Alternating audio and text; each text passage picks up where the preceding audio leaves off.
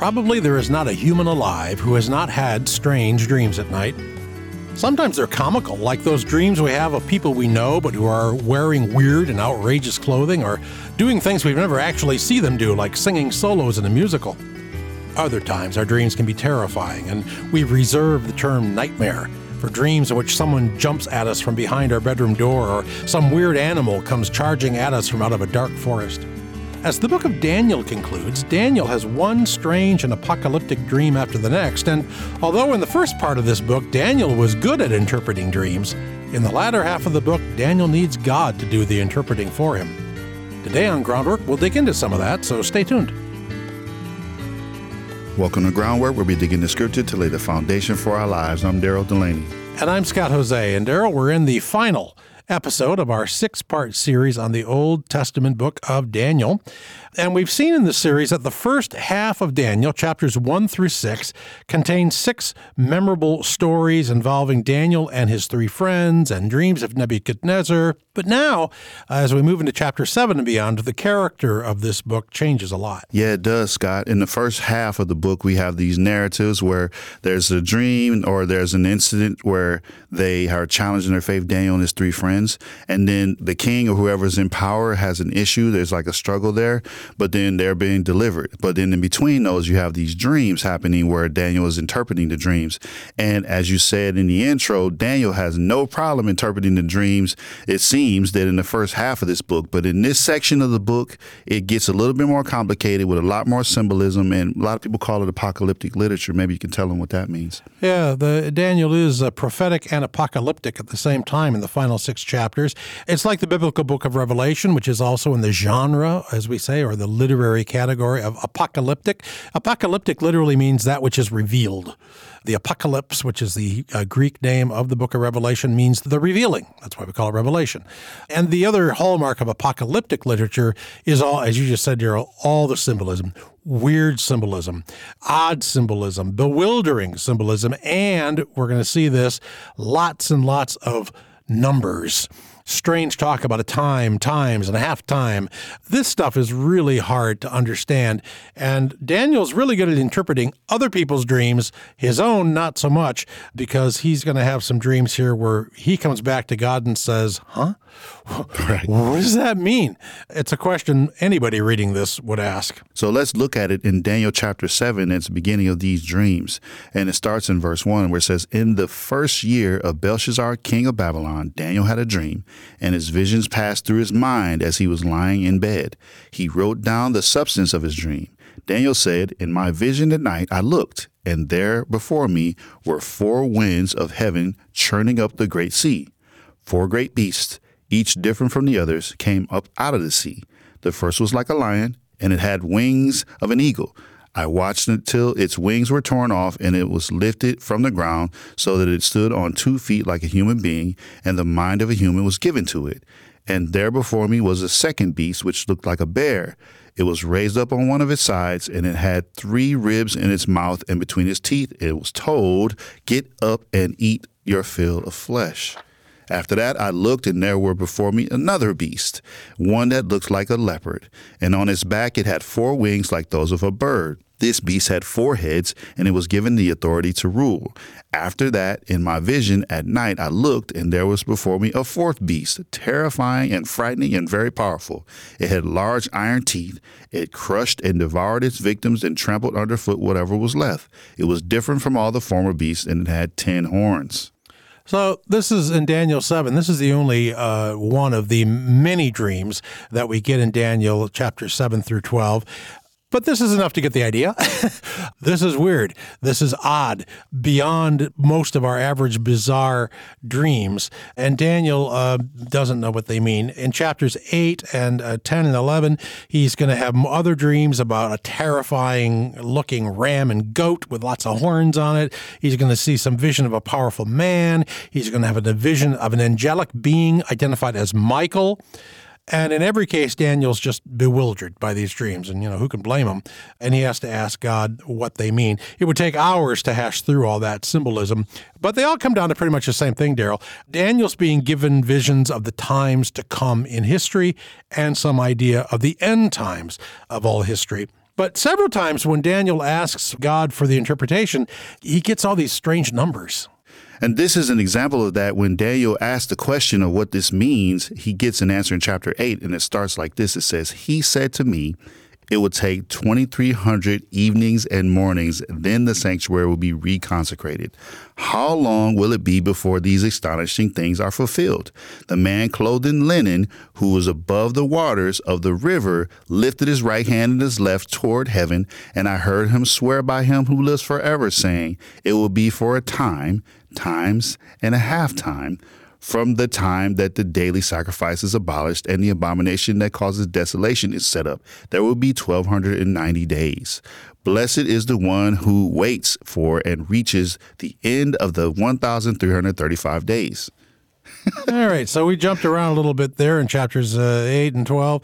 2,300 evenings, 1,290 days, 1,335 days, a time, times, and a half time.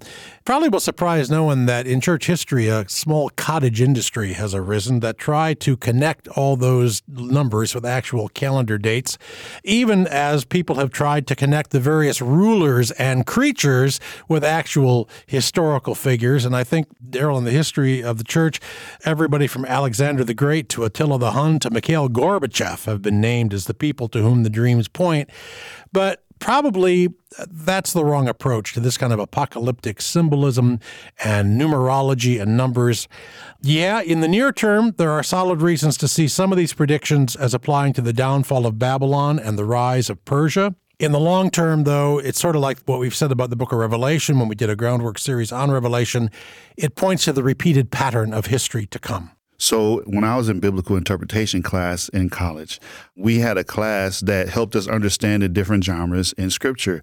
And what we learned is that the apocalyptic visions that are in Revelation and also in this book are not to be taken literally. Right. So, we're not supposed to be trying to add up the numbers and find out specifically where in history this is happening. We're supposed to be understanding the symbolism and the meaning that goes behind this apocalyptic literature.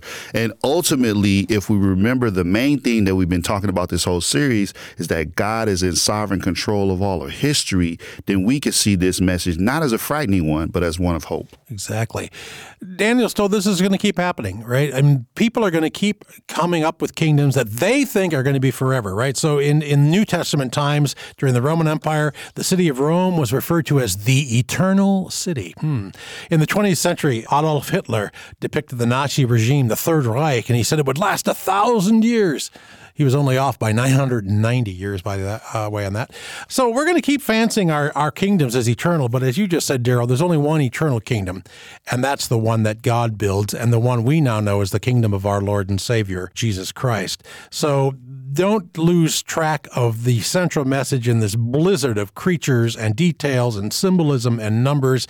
They all come down to the same thing God is in charge. Only God's kingdom will last. And that's the message of all the dreams with which the book of Daniel concludes.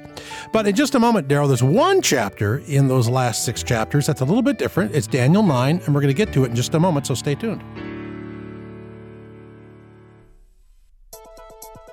What does it look like to honor and serve God in your marriage and family? Visit FamilyFire.com to discover how you can better live out your faith in the context of your relationships. At FamilyFire.com, you'll find articles and devotions curated to encourage you to stoke the Holy Spirit's flame in your home.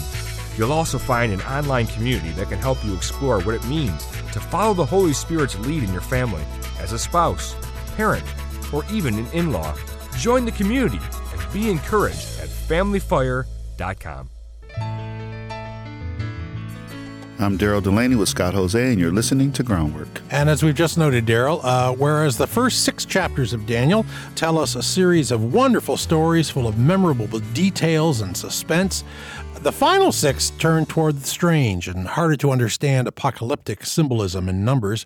But right in the middle of all that, Daryl, is Daniel 9, and it's a prayer. I prayed to the Lord my God and confessed.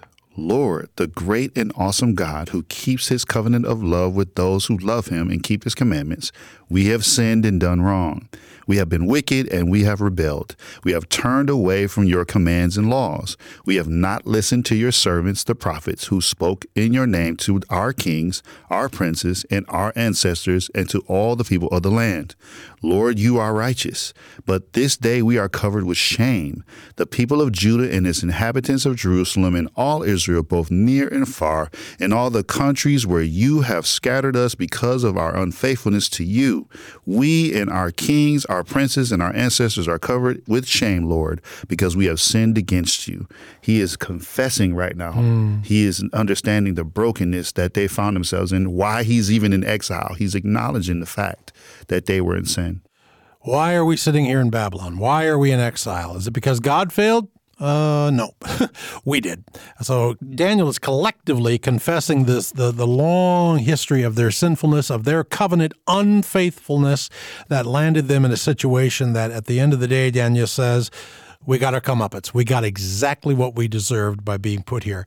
And indeed, Daryl, we, we can look at the history of Israel and, and, and fill in the background behind Daniel's words here. For instance, in Deuteronomy, before the people took the land of Canaan, God directly told them, destroy all the remnants of the Canaanite religion. Get rid of it. All the altars to Baal and, and Asherah. Get rid of it. Did they? No.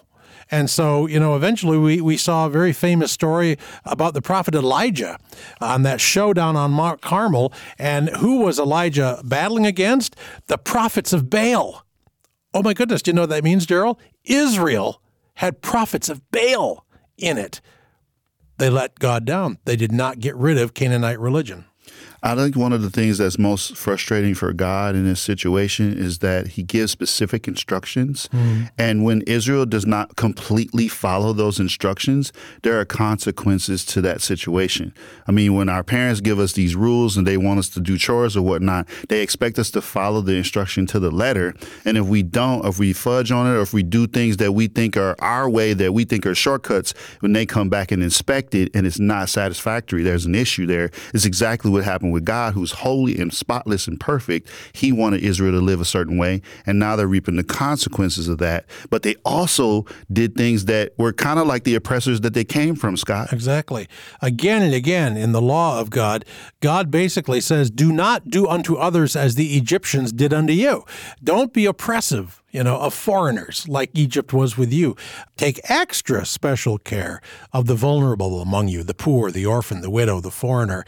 Don't abuse them. And what do we get? They did abuse them. They, they exploited widows. They exploited orphans. They mistreated foreigners. And so you get prophets like Amos and Micah who come into uh, Jerusalem, who come into Judah and Israel and say, You are leading lives of injustice which uh, you know word wise is very similar to righteousness. You are unrighteous. God is righteous. God is just. You are not.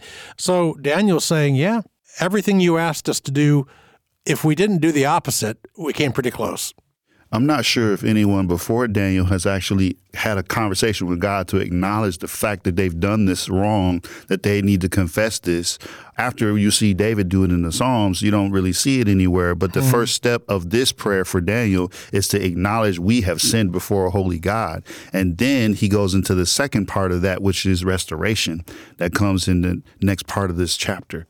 Verse 15 Now, Lord our God, who brought your people out of Egypt with a mighty hand, and who made for yourself a name that endures to this day, we have sinned. We have done wrong. But Lord, in keeping with all your righteous acts, turn away your anger and your wrath from Jerusalem, your city, your holy hill.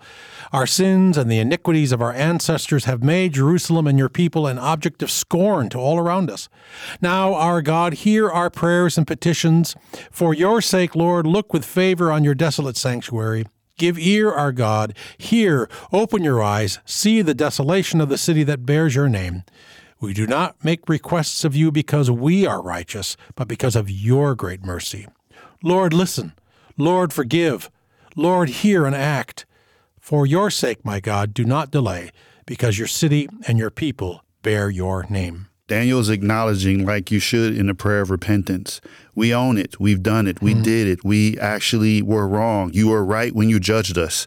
And now we have understood the punishment and we want to make a turn towards righteousness, but we need your mercy to give us another chance. We've blown all our chances. We need you to restore us. And that's what Daniel's asking him to do. It's a bold request given the uh, serious nature of the sins he, he also confessed. But you know, Daryl, we know this in our own lives. If we really are sorry for our sins, okay, if we genuinely pray a prayer of confession as Daniel did, then we want our relationship with God to get better. We don't just want to stay alienated. So Daniel moves through confession to saying, But remember, God, remember, you're merciful. Your word assures us that you're actually slow to anger. So restore us restore us because we can't be without you. We want to bear your name. It reminds me of the Psalms of Lament, you know, where they lament God's absence, how slow he seems to act, but they keep hoping God still will act so that they can get back together with God.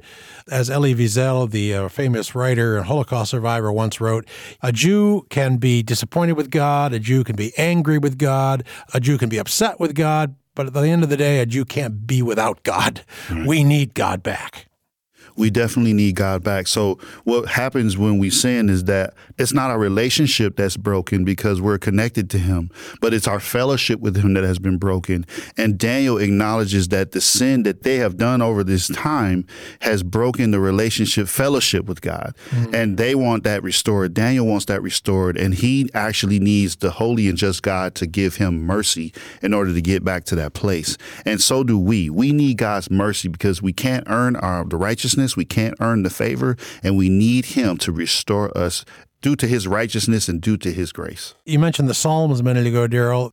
The number one reason Israel praised God again and again was for that untranslatable Hebrew word chesed, yeah. which sometimes is translated as loving kindness or its mercy or its grace.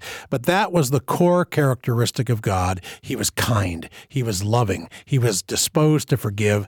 Daniel leans into that here and says, Remember that that's who you are, God, and let us be restored. So that is a remarkable prayer in Daniel 9. But as we close out this series in a minute, Daryl, we're going to go to the last chapter of Daniel 12. So stay tuned for that. We're glad you've joined our groundwork conversation. If you're enjoying today's discussion and want to download or listen again, you can find the audio podcast and transcript for this episode on our website, groundworkonline.com. Want to dig deeper? You can also find episode guides and blogs available to supplement your study. Curious about another episode or series we've mentioned? Search our episode library to find hundreds of conversations about God's Word and what it means for God's people today. Add your voice to our groundwork conversation by visiting groundworkonline.com. And thank you. Support from listeners like you makes Groundwork possible. You're listening to Groundwork, where we're digging into Scripture to lay the foundation for our lives. I'm Daryl Delaney. And I'm Scott Hoezee. And Daryl, as we begin this final part of our six part series on Daniel, let's go to Daniel 12. Daniel uh, has had another dream and a vision uh, that makes up most of these last six chapters. In verse 8 of chapter 12, I heard, but I didn't understand. So I asked my Lord, What will the outcome of all this be? He replied, Go your way, Daniel, because the words are rolled up and sealed until the time of the end. Many will be purified, made spotless and refined, but the wicked will continue to be wicked, and none of the wicked will understand, but those who are wise will understand. From the time that the daily sacrifice is abolished and the abomination that causes desolation is set up, there will be 1,290 days. Blessed is the one who waits for and reaches the end of 1,335 days. But as for you, go your way to the end. You will rest and at the end of the days you will rise to receive your allotted inheritance. So, Scott, have you ever had a teacher where you asked a question, they repeated the same answer to you? Um, I, I, feel like this is kind of what God is doing, when He repeats these numbers. Um, I don't think God's doing it to be frustrating or irritating. It's clear to God because in all this omniscient wisdom, He understands what's happening.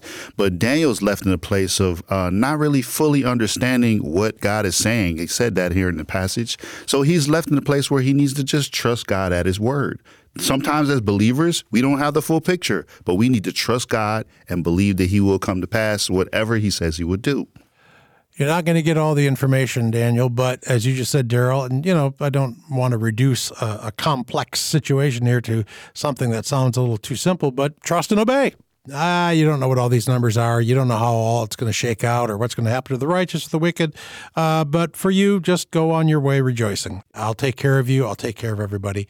And, you know, it's a good way for this book to end because really, as we've seen, Daryl, what has emerged in all six of our programs on Daniel?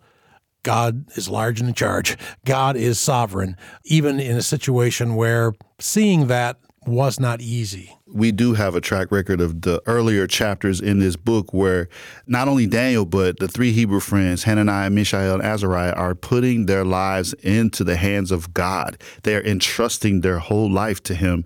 And whether they come out of the situation or not, they have committed to trusting Him. And God doesn't want any of these numbers that may seem confusing or any of these symbols that may seem overwhelming to Daniel's understanding to stop him from continuing what he has been doing the whole time, which is trusting God and putting his life into the hands of God. And that is what us believers need to learn from this book that there is a sovereign God who is in control of the situation that we need to entrust our lives to, no matter what the ups and downs may be. All of this is taking place in exile. All of this is taking place while Daniel and friends are far from home and where everything they knew, and, and this was reflected in Daniel's prayer in chapter 9 that we looked at in the previous part of this program, Daryl Jerusalem, the temple, their houses, their homes, gone, wiped clean. It was all gone. They were in a time of complete disorientation. And you know, Daryl, it's not so different from our situation today. Does the news of the average day make it easy to see how in control Jesus is?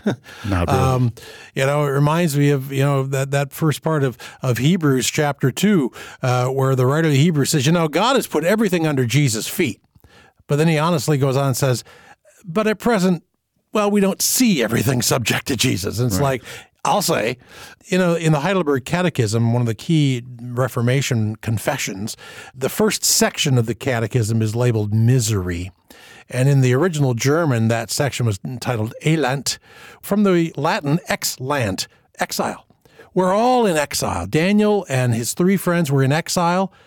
So are we. We're, we're not fully at home with God like we wish we could be. Oh, I'm so glad you mentioned that and the book of Hebrews because the book of Hebrews talks to the people who listen and write and read that book as aliens and strangers in this world that the true rest is found in Jesus Christ. The true rest is not found in observing some holidays or different locations. People are always, we're always going to be challenged not to put our trust in the things around us and these things that are temporary and in the things we achieve for ourselves. We're always going to be reminded to bring our trust back to the God who is in control of our destiny. Hebrews 11 listed all the heroes of the faith, but then in verse 13, all these people were still living by faith when they died.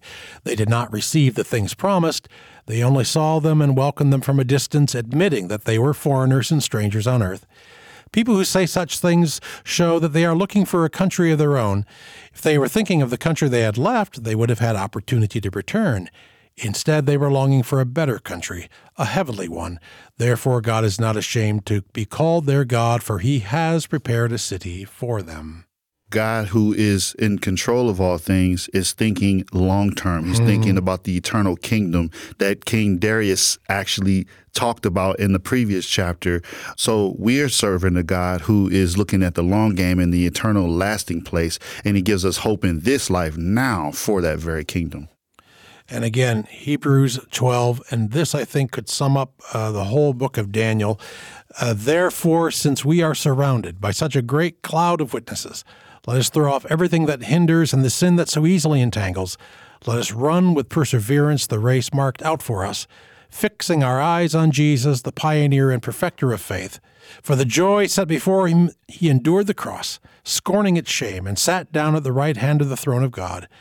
Consider him who endured such opposition from sinners, so that you will not grow weary and lose heart. So it's really beautiful that these words you just read, Scott, they're kind of summing up the fact that we need to put our trust in the God who is in control of all things. That's one of the prayers that I pray all the time that keeps me peaceful and keeps me grounded. You are in complete control of every situation, whether good or bad, or whether uh, it's not even going my way. You are the one that I can trust. And that is the God who is the same yesterday, today, and forevermore that gives us power to not lose heart in these tough times. Thanks be to God. Thanks for listening and digging deeply into Scripture with Groundwork. We're your hosts, Scott Hoezee and Daryl Delaney. Join us again next time as we continue to dig deeply into Scripture to lay the foundation for our lives. Connect with us at groundworkonline.com to share what groundwork means to you or tell us what you'd like to hear discussed next on Groundwork. Groundwork is a listener supported program produced by Reframe Ministries. Visit reframeministries.org for more information. Our recording engineer is Dot Morris, and our post production supervisor is John Reeder. Our senior producer is Courtney Jacob.